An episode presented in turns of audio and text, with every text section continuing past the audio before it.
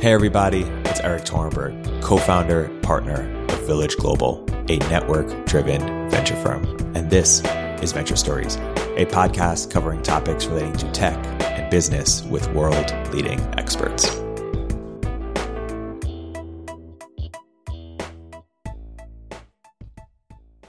The audience, as everyone knows here, everyone in this meeting are angel investors, early stage founders or executives who are doing angel investing. And we're all really intrigued by the future of venture capital.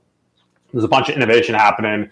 And both of you are on the record with both words and dollars arguing that venture needs to evolve. Reid, in addition to being a Greylock, a GPA Greylock, you're also a significant LP in a bunch of these new disruptive venture capital strategies, Village Global, of course, with our Luminary Network and Scout Network, Sweat Equity, which delivers talent services for equity, Entrepreneurs First, which co-founds companies coming out of academia, and Chamath, you famously, of course, have moved away from a traditional venture capital firm. You've called venture firms multivariate Ponzi schemes, and are now helping revitalize SPACs. So Chamath, maybe you can go first. What do you think is broken about venture today? And what are your ideas about how to fix it? And then Reid, why are you backing a handful of these new experiments that are trying to do venture differently?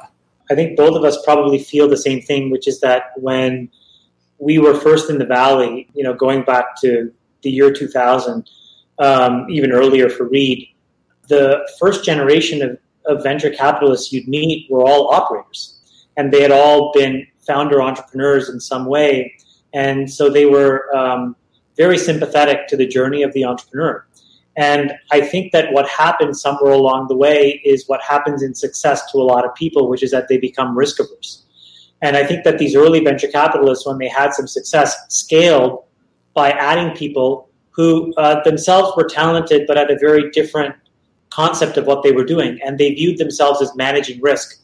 And so it became a relatively predictable group of people, and they were essentially minimizing looking back. And so, whenever a cohort of reasonably smart people want to not look bad, they just copy each other. And so you end up getting a bunch of lemming-like bad investment decisions over waves. And that's sort of what frustrated me. And it was basically impossible to swim upstream from that, because it doesn't really matter how excited you could be about a certain thing if other people aren't invested in that idea and want to help support that thing. You basically die on the vine. And I think that's what's made, for me, venture problematic. And so then when you double click into that problem and you look inside of most venture firms, you see fewer and fewer people who've actually built things, and you see more and more people who look and behave and act like a risk manager. And so it just becomes a very non-exciting place. And so then the most dangerous thing happens, which is then the entrepreneurs, who themselves are very scrappy, start to morph themselves and change their language and their behavior and their ideas to match what will get accepted, because there's an impedance mismatch with the capital and what's acceptable. And then the people themselves inside those firms then double click on that, and they say, wow, it's much easier to just have all these other guys who look like me believe in what I believe, mark up the deal, I'll raise a new fund, I'll generate more fees. And now you go 4 or 5 funds without ever returning capital. I mean, it's nuts. It makes no sense. So, it was impossible for me to find a like-minded group of people that I could work with at the early stages who were like that. And at the same time, I thought that there was more opportunity in the later stage. So, I think that venture will go through a renaissance at some point again, but it needs people like, I think, Reid and myself, frankly, to win, and it needs traditionalists to lose. So, and Chamath and I, unsurprisingly, agree on the fact of company building versus, I don't think I would put it as risk manager as much, because there's this risk question, but banker. Right? It's not just capital or kind of stock picker, but a person who, has built stuff before, knows how to partner in doing it. Because sometimes people who build stuff before actually don't know how to partner well in doing it. They're great athletes themselves, not such great coaches or partners. So, you have to look for that kind of combination. But the thing that I think that I was also being driven by, in addition to let's make this be company builders, is, Silicon Valley, and then I think other ecosystems are moving from, kind of a pure cottage industry to something more of an industry. And so different rules start applying, because you start having, you know, like for example, how do you reinvent thinking networks, right? That's part of the reason why the Village Global, it's kind of like, you know, having a whole bunch of network leaders. It's part of the reason why I think about Entrepreneurs First, which is, all right, so like, how do we say we recruit entrepreneurial engineers? You know, we put them in a place where they're fundamentally matchmaking. They still generate their own ideas, but how do you get kind of more interesting deep tech? Another one in Silicon Valley here is Sweat Equity, which is, you know, how do you have the best engineering recruiting services tied into these early stage companies in order to make them work?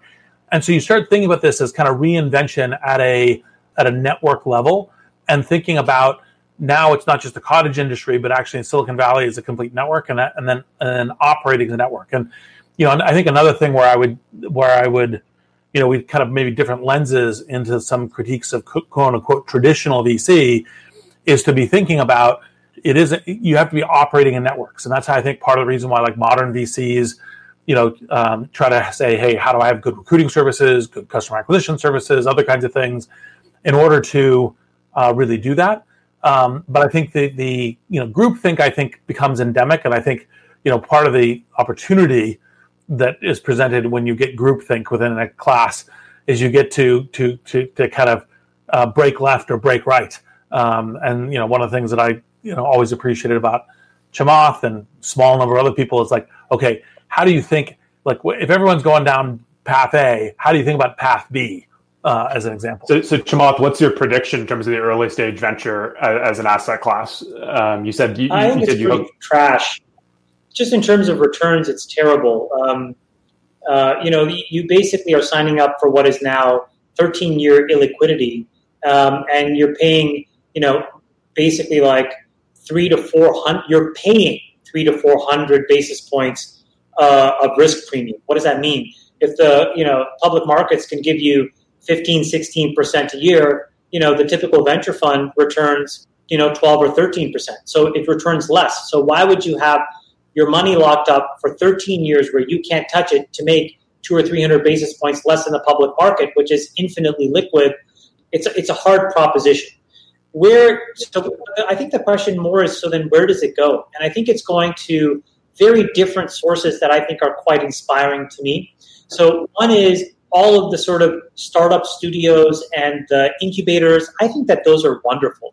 And the reason that those are wonderful is that they give people a chance to coalesce in a very safe space around ideas. And they decouple this idea that you need a whole bunch of capital to start with. Really, you don't. You just need a willingness to sort of bank around a concept and not have the intellectual persuasion to go to something easier. And at the earliest phases, I think like incubators will separate themselves in their ability to do that. And I think like, for example, even if you look at YC, like YC's was a puppy mill for a while, and now they've gotten back to a really legitimate form of company starting, which I think is much more ambitious and exciting. And they have these vertical tracks. That's one. And then the second thing to me that's really exciting is the emergence of these individual angels, super angels, solo GPs, and the mechanisms in AngelList to make them functional, because then again, you decouple and you break the groupthink dynamic. And, you know, folks, again, like you saw this in the election, the ability for people to basically, you know, preference falsify at the highest order is incredible. But when they're in the voting booth by themselves and they have to answer to no one, they're like Trump. Great. But you're better off in a place where you felt like you could just say that. And I think similarly, solo GPs are in this world where they can just vote with their dollars and not have to justify it to anybody. And so I think what happens is you have a broad distribution of outcomes. There is where you'll find alpha. And I think that's what we have to do. And then the second thing is we need to move the window of liquidity in, because you can't have these companies hanging around long in the tooth for 13 years. It doesn't make sense. That's not an institutional asset class that works at scale. And so this is what, you know, what Reid is doing, what he and Mark are doing, what I'm doing with IPO 2.0, I think are really good too. So those three things give me hope that the asset class can be more productive. Well, and that's certainly aligned with our views at Village, of course, and a lot of the people on this call are the solo capitalists, micro fund managers, angels, people running studios, incubators. So I think all these experiments are super exciting. Chamath, you've said the word risk a couple times already in this conversation, and you've said that one of your biggest strengths is assessing risk. And Reid, you as well have talked a ton about taking intelligent risk and as one of your superpowers. So I'd love to hear both of you opine on this. Chamath, how have you gotten better at thinking about risk over your career? Is there an example of a risk you've taken recently or not so recently that you think has benefited from this evolved judgment? And what advice would you give to the angels and investors on this call about how to be better at understanding risk? And then Reid, same to you. I'll give you my answer as it is today, which is that I think that there is a continuum of risk. And on one end of the spectrum is what I would call small quantums of capital. And you can define what that means for yourself. And then on the other end are large quantums of capital. Over here, in small quantums of capital, my risk tolerance is prone to action. I don't like to think about things too much. I think that it's much more about optionality and the positive optionality of being able to see if something works.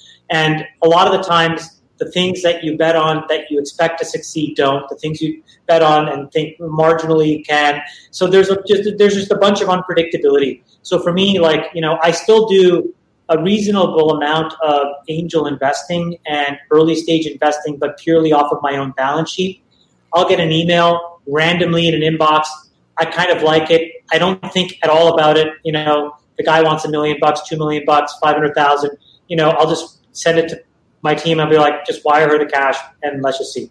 So there, it's all action. Get 100 bets a year on the field and just see. And then, when I'm writing quantums for me, which are sort of 250, 500 million and up, it's all about inaction. And I try to create enormous amounts of time where I don't make the decision. And that allows me to get to the level of thinking that I need to be right. Because over here, it doesn't matter that I'm right or wrong. I'm learning. But over here, I need to be right because this is where you go out of business. There's the going out of business risk. If I write 3 or 4 bad checks at $500 million each, I've burned through $2 billion. For me, that's a lot of money. So it's tough. So, in the last, for example, since the financial crisis, since the coronavirus pandemic really started, I've written 500 million of pipes and then now, another 250 odd million of these SPACs. And it's taken me a long time, but I've gotten really good at just going deep into the process, immersing myself. I don't respond to any emails. I don't listen to anybody. I come to my office, I lock myself in and I'm just here. I'll be randomly wasting time listening to podcasts, reading, but I'm always just thinking and letting it marinate. I get to an answer. But over here, it's just constantly firing. 50,000, 100,000, 500,000. I don't think twice, and I let it bake. So I think the parameter of capital, obviously, and kind of risk assessment is a very good one. I tend to look at these kind of questions of how do you know that you're taking an intelligent risk? Because risk is one of the things where if you're handling it well, it could be a huge differentiator in returns, in success, et cetera. And so part of it is you think, okay, well, what are the kind of mechanisms? Well, one of the ones that I most like is when you take kind of contrarian risks and are right. Now, that's the hard part, of course. And so what you do is you say, okay, why would smart people not think this is a good deal? And what do I know that they don't know? And I think this kind of lends a question for how you take intelligent risks, because you say, okay, what are the real risks in this? And then why do I have a theory that the risk that we can navigate that risk? The risk may not blow up. Like, for example, Chamath was mentioning Airbnb. This has kind of one of the funny storied kind of Greylock investment things, because when we were discussing at the partnership table, David Z, who I love, part of the reason I'm at Greylock, looked at me and said, "Hey, every venture capitalist has to have a deal they're gonna fail on. Airbnb can be yours." Very similar to Chamath's reaction. Now, part of the thing I love about David is he came back to me 6 months later, numbers hadn't changed, said, "I was wrong. You were right. What did you see?" And I said, "Well, look, you were right about the fact that there could be some horrific event that quelled the growth. There could be regulatory, et cetera, et cetera. But if it didn't play out, if those risks didn't play and they weren't necessarily going to play, then you have something huge." And that's when you kind of look at this as a whole portfolio. So part of being... And Reid, can I just jump in? One of the things that I think you're really interested in with respect to risk is how you take risk on people. And many of the angels in this event are making founder bets fundamentally. It's day zero. It's a guy and a gal in a garage. And you have this incredible superpower of being able to not let certain flaws overly cloud your judgment. People can be flawed and still be backable. People can have weaknesses and still have unbelievable strengths. And you can see those strengths, at least in my experience. How do you think about risk as it relates to betting on founders or betting on colleagues or team members? So the risk you take and the risk you shouldn't take. For example, a risk you shouldn't take is if you think the person is kind of like, ethically challenged or, deceptive. It doesn't understand like fundamentally partnering with you. It's one of the reasons the piece of advice I give to entrepreneurs is present the risks that you see in the business so you can start working on them and have a genuine partnership in doing it.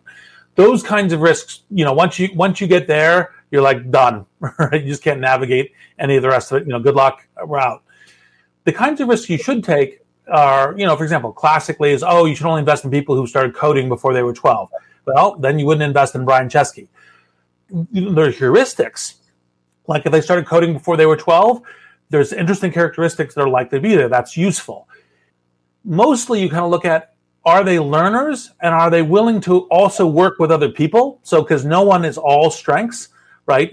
Anyone who's like, they're all great at everything. That's a huge mistake. And if you get that, then you can look at what are the risks you might be taking with this person. And the most often one that I find entertaining when successful entrepreneurs go, successful investors, this is a little bit the traditional thing, that person's really arrogant. You're like, actually, in fact, arrogant people who are really hard driving, maybe irritating at a dinner party, but very successful. Right? At driving. That's awesome. Look, we're going to shift to a question from Athena Karp. We can put her on stage. Sheila, Athena, you had a question about Silicon Valley and its future. Well, thanks for joining, and really appreciate the wisdom shared so far. It's been really fresh and interesting content. I think one of the questions I have representing typically the Tel Aviv ecosystem is, and especially with COVID, maybe making marketing and sales and certain elements less material than having very strong sound tech and or healthcare tech, AI technologies that can pivot much easier than others. So wondering if you guys feel we've hit the peak in Silicon Valley, and will there be different ecosystems, or what will the attributes of emerging ecosystems be in your mind? Chamath, you want to go first or want me to? I go ahead, please. All right. So I think the answer is both. I think that we've been, over the last 20 years, we've heard a lot of, peak Silicon Valley, this housing crisis, peak Silicon Valley, that, lots of capital, too much capital, chewing things around, immigration difficulties. And actually, in fact, I think Silicon Valley will continue in strength, even with the kind of COVID and the kind of the fact that there's a bunch of movement out. I think it's just the same things that lead to that density of urbanization, anything in headquarters, the cities, the Silicon Valley, I think will still be there post-vaccine, et cetera. Now, the great news is I think that we've already seen, even pre-COVID, other ecosystems flourishing. I think it gives them more of a sense. One of the things that we've been doing at Greylock, we've actually already made multiple investments this year in places outside of Silicon Valley because it's pretty easy because you're doing it all through Zoom, et cetera. And so I think that the short answer will be both. And Chamath, just quickly, are you long or short in the Valley over the next 10 years? Yeah, I actually think the coronavirus pandemic has been the salvation of Silicon Valley. For exactly what Reid just said, which is that it's forced people to break away from this whole idea that, all of life's, goodness exists between San Francisco and Palo Alto, not even Mountain View. And that's just kind of nutty and just kind of reductionist and lazy thinking. And so the fact that you're forced to now go abroad is good. I think, like I said, and I don't mean to be too nostalgic, but it's like, I think the best of Silicon Valley is really a mindset where you're celebrating failure, you're celebrating heterogeneity, not homogeneity. You're finding ways to cooperate because you don't feel like you are competing over scarce resources. I really felt like the last few years that wasn't the case. And so I think now is a good way to just have the pendulum swing back to what it was like. Yeah. So Athena, we have another question. Thank you for the question, Athena. Sure. Appreciate it. Sander Daniels, do you want to come up, ask about SPACs? Yeah. Hey, Chamath and Reid, thanks for being here. My name is Sander Daniels. I'm one of the founders at Thumbtack. My question, it's about SPACs. So do you think SPACs are an enduring alternative to companies going public, or do you think they're a point-in-time trend that's only popular until direct listings with simultaneous fundraising is permitted on the New York Stock Exchange and NASDAQ? I'm going to be really blunt. I think your friend that is asking that question is well-intentioned, but is not really thinking from first principles. Neither of the people that voted that thought that question was good. It's kind of like any instrument. You know, you could take a pencil and a piece of paper and write, you know, The Great American Tragedy, or you could write a Dr. Seuss book.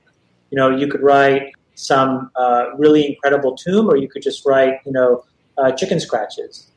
So the question is, what is the goal? I think that the goal is you want to align yourself with partners who can help you thrive for the duration of how long you intend to build a company.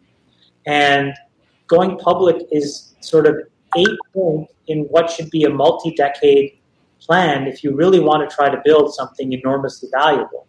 And in as much, I think there's a big problem today in the public markets and the private markets, which is that there's just not a good translation layer for what your plans are. So, for example, I'm sure, or maybe you guys don't know this, but if you go public in a traditional IPO, you can't present a forecast for your company. Now think about that. When you raise capital in the private markets, you actually show the future, because what are people buying? They're buying the future. Now you can only imagine the mindset when all of your presenting is the past.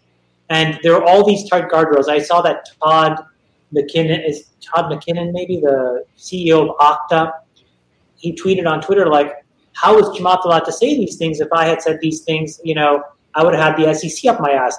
Yeah, no shit, Sherlock. That's the whole point of, like, why this whole process is broken. If you spend all your time looking in the past, you can't describe the future. Now, in the case of Todd and Okta, it's a beautiful business, but it still took a little while for people to really realize what it was. And if you could have skipped all of that confusion in the middle, skipped all the volatility in the middle, and just got to the punchline and had people that were there to support you, it would have been better. You could have raised money better at cheaper rates faster. You could have consolidated a market quicker. And now it's not, you know, it wouldn't have been Okta plus Ping plus 9 other people. Maybe it would have been Okta, and the valuation could have been 3 times bigger. So it's not to take away from what Todd has done. It's to sort of give you guys an insight to the fact that if you're really trying to have a winner-take-most or winner-take-all outcome, speed is important, and the public markets can really slow you down. So the thing with SPACs are it's a super fast time to market. You have an exact price up front that you decide to underwrite at that point, just like a private round. You can raise as much or as little money around it that you want. And the most important thing is, if you have a good partner, you can explain the vision of the plan for the next 5 to 10 years. And that gets into the water table. And once you do that, that gives you the chance for people to actually want to own this business for a decade. And in the publics, I actually think you could see people owning things for a decade because it is liquid, you know?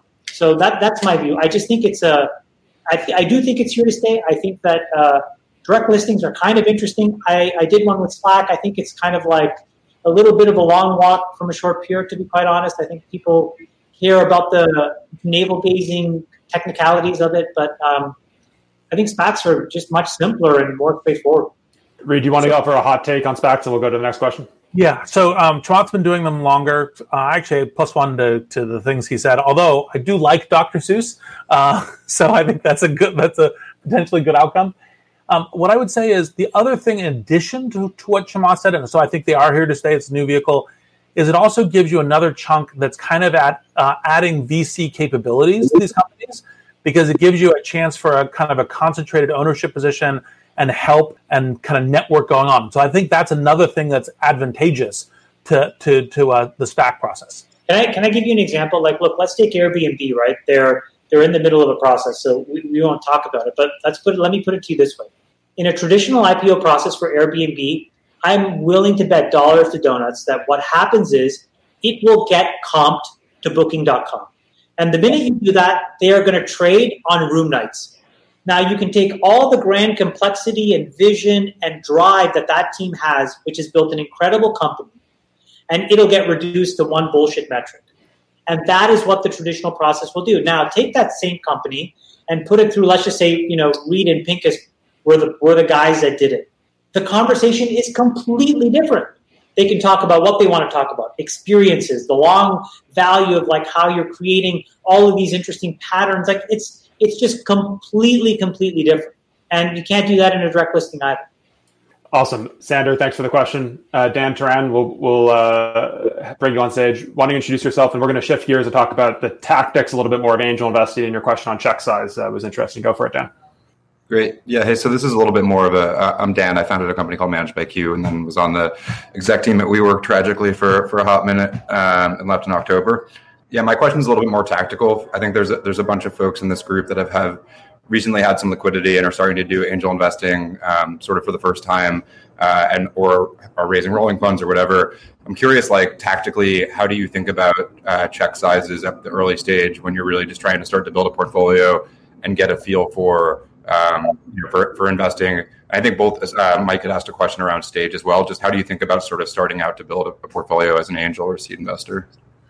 Well, a little bit like what Chamath was saying earlier, I would say that make sure you're thinking portfolio. I mean, if you have deep conviction in one particular thing, then fine, kind of back up the truck. But back, when Chamath was and I were both doing angel investing, Chamath still is apparently. It's kind of like make sure you have a portfolio. So it's kind of like whatever that check size is. Over like if you say I have X dollars, then make sure it's like a 20th or that kind of thing as part of doing it with. Relatively selectively doing it. Now, the other thing I would add to angel investors, I think this is still true even with the kind of challenges in current VC, is the best way you can predict are you on track is what does the next financing round look like? Did a smart person lead that financing round? Whether or not the smart person was a smart VC, et cetera. And that's a little bit of how to condition like which things you should be doing, because frequently. You won't really have good metrics. You're making the earlier kind of judgments that Ben prompted me on about people and a back-of-the-envelope number. But that's how I would look at it. I think that portfolio construction is really something that's somewhat of a lost art. You mentioned a comment in here, which is that on what planet does Silicon Valley celebrate heterogeneity? My point is I agree with you. I don't think it has over the last 5 or 6 years. There have been too much copycatting. But my point is that wasn't the case, meaning the surface area was a lot different 10 or 15 years ago. You'd have a company and you wouldn't have 9 competitors behind it. So you had a lot of room to play around and find your niche. And, there was as a result, there was a lot of really interesting, non-obvious innovation. How we go back to that is, I think, again, in the earliest stages, I'm the most hopeful.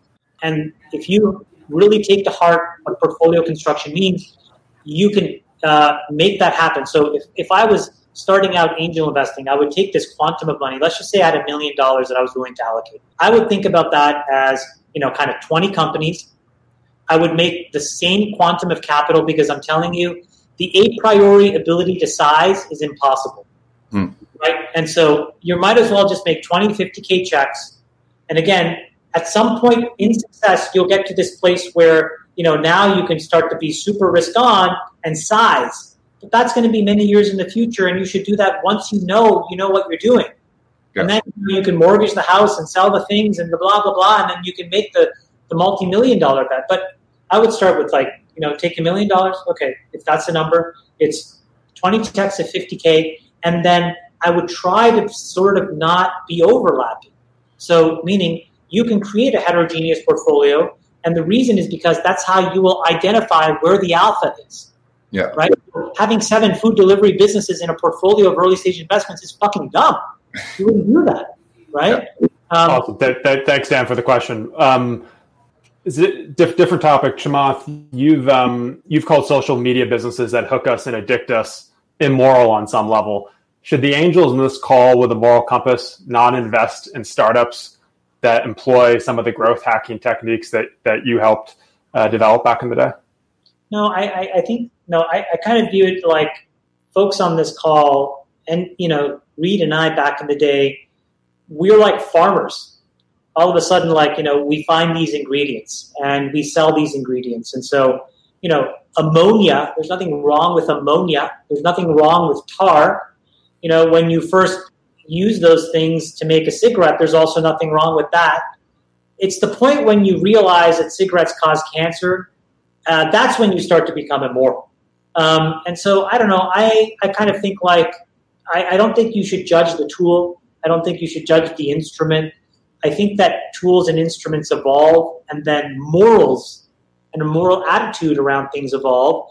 And that's where you do have to have courage. Like, I took a lot of flack because the whole commentary was, hey, hold on, you made so much money at Facebook and how dare you comment? And I'm like, okay, but like, I never was trying to become this fucking rich. And I've always kind of said what I believe because I like to go to bed with a clean conscience. So take the fucking money away. I'd rather tell the truth. And so I do think that there is a point where once you know, you have to make your own moral judgment. By the way, it can also be completely okay. But you just have to be able to own the decision and not judge other people for it. So that's my... Got it. Okay, awesome. Michael Magano, you want to come on and ask your question? Hey, guys. I'm Mike. I'm one of the founders of Anchor, now at Spotify. Thanks for doing this. Question that's sort of related to Dan's line of questions, the previous question. For early stage angels, people that are new to angel investing, obviously, you know, most often we're doing early stage.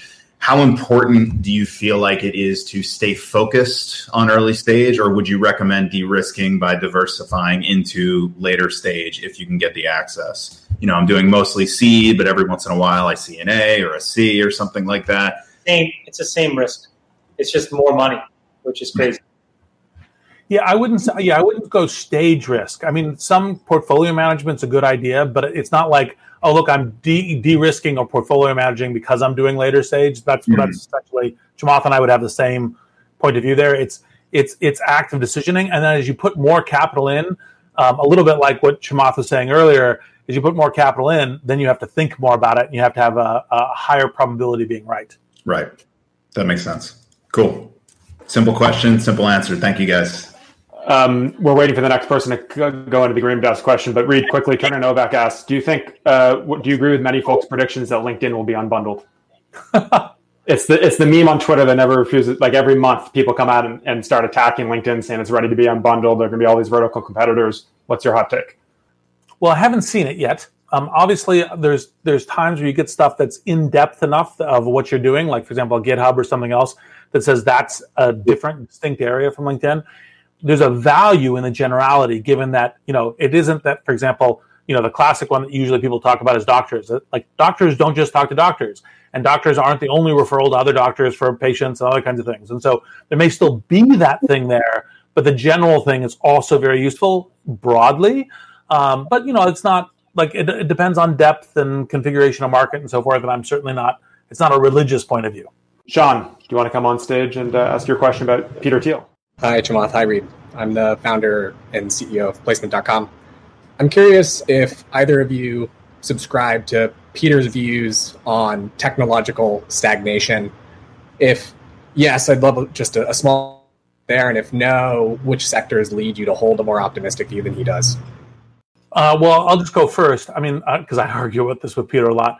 You know, he's like, oh, we didn't get our flying cars, although maybe we're about to, you know, and da-da-da-da. And actually, I think the broad answer is the digital realm, artificial intelligence, everything else. So while some areas have been much slower, these areas' acceleration apply to all these others. That doesn't mean that we shouldn't also do, and I think this is one of the things that Chamath has been doing a good job of beating the drum on and investing in, is like hard tech and other kinds of things as well, and make sure we get there. But I think that's part of it. Like, the one exchange that I saw that I thought was really interesting is Peter saying stagnation. And then Stephen Johnson said, oh, by not having faster planes. And Stephen Johnson said, well, that's because you think that what people most care about is the speed of the plane versus safety and getting everywhere. And if you actually look at, like, the evolution of the plane industry, what it was really going to is safety and getting everywhere. Now, I think we're about to see speed too, because I think the supersonic planes are, you know, Boom and others are actually going to start delivering in useful ways. But that's kind of a breadth of it. Chamath, I don't know if you had anything. Yeah, do you have a hot take, Chamath? Otherwise, we can... I just think technology is inherently deflationary. And so I think we confuse stagnation and deflation because it rears itself in the same thing, which is that, you know, we give more for less, so people get lazy. Okay, thanks, Sean. Thanks for the question. How do both of you think about your legacy? What are you trying to, at this stage of your life, both of you have made a ton of money, had a ton of success, ton of impact on the world.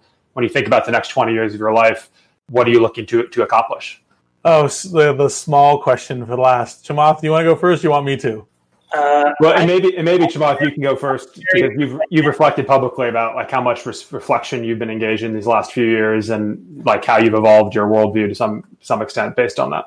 I have a very specific goal, which is I think that I can compound over the next 20 years, sort of more than $100 billion or so, and I want to apply all of it to climate change. And there's one thing that I think that I would like to sort of know that I burned all the money on, which is just some form of practical, efficient carbon sequestration. I think that that would be an incredible thing to give to my kids. That's really, honestly, like I spend a lot of time investing. To me, it's feedstock. It helps me refine my risk-taking ability. But I feel like I'm prepping for a decision in 30 years where it's going to be all in on one thing. And it's that. I would really like to do that. Well, so I can give an answer that gives an interesting contrast because I've been actually doing more of a kind of a venture portfolio approach. So I have been doing some stuff like with, part of my hard tech investing in fission and fusion is partially in the climate change arena, but also kind of like, how do you get good entrepreneurial ecosystems? How do you help, kind of like get the next generation of kind of education and, kind of other kinds of things. So it's kind of, I'm taking more of a venture approach across a number of things versus the lunar moon bet. The closest to the lunar moon bet I've gotten so far is the Stanford Human-Centered AI Institute with a bunch of kind of risk grants to try to make those the catalyst in AI technology much better across all the different industry. And Chamath, just regarding the final question, just on climate change, what's like for people who want to learn more and engage, and obviously it's top of mind for all of us on the West Coast these last few weeks, what's one book, resource, organization, person who you've learned the most from with respect to climate change? In fact, that's honestly, Ben, I couldn't give you a great answer. It's just all over the place. The people I've learned from the most has been on Twitter. I asked folks to just send me, some ideas and some write-ups. I got 1,000 of them within 2 weeks. And they're all 7 pages. It's just fucking 7,000 pages. So I'm like, I'm like 1,000 pages in, but I feel like I've learned more from that than the internet. And we all know what the solution is. Just is that we haven't pushed the boundaries of science to really be able to figure it out yet. And I think that that's just going to require a lot of energetic people and a lot of money. That's awesome. JD Ross, want to bring you up. We'll end on a sort of oddly tactical, hyper in the weeds question, but such is the nature of the passage of time here. There's been some chat about seed stage pricing and Series A pricing and risk. Do you want to just recap your view and question there? And if we have a sec, Reid and Chamath can react. Yeah, absolutely. JD, I co-founded a small company called Open Door. It seems like seed stage pricing is getting more expensive on a risk return basis right now than A and B stage. Curious if you guys agree, disagree, and how you see that evolving over time. Well, I guess what I would say is I think that there's this kind of, because so many people are focused on technology as part of the future, I think there's inflation of pricing across the whole thing, and so it becomes one of the things you have to pay attention to at all ends of the stack. And so I'm not sure that it's seed versus A and B as much as capital going into tech means that all of the pricing is inflating. Yeah. Yeah, I really agree with Reid. I think a great idea, by the way, I just want to say the quality of the people on this fucking thing is just like, it's outrageous, Ben. So congratulations and thank you for including me. But you guys should be, your individual fund, if there's a way for you to like weave together and partner, you guys will compete with Sequoia and Benchmark to do Series A's as well. I mean, holy shit, like it's really incredible. Just occurred to me. Well, on that fantastic note, JD, thanks for the question. Chamath and Reid, thanks so much for joining us, and we'll see everyone soon.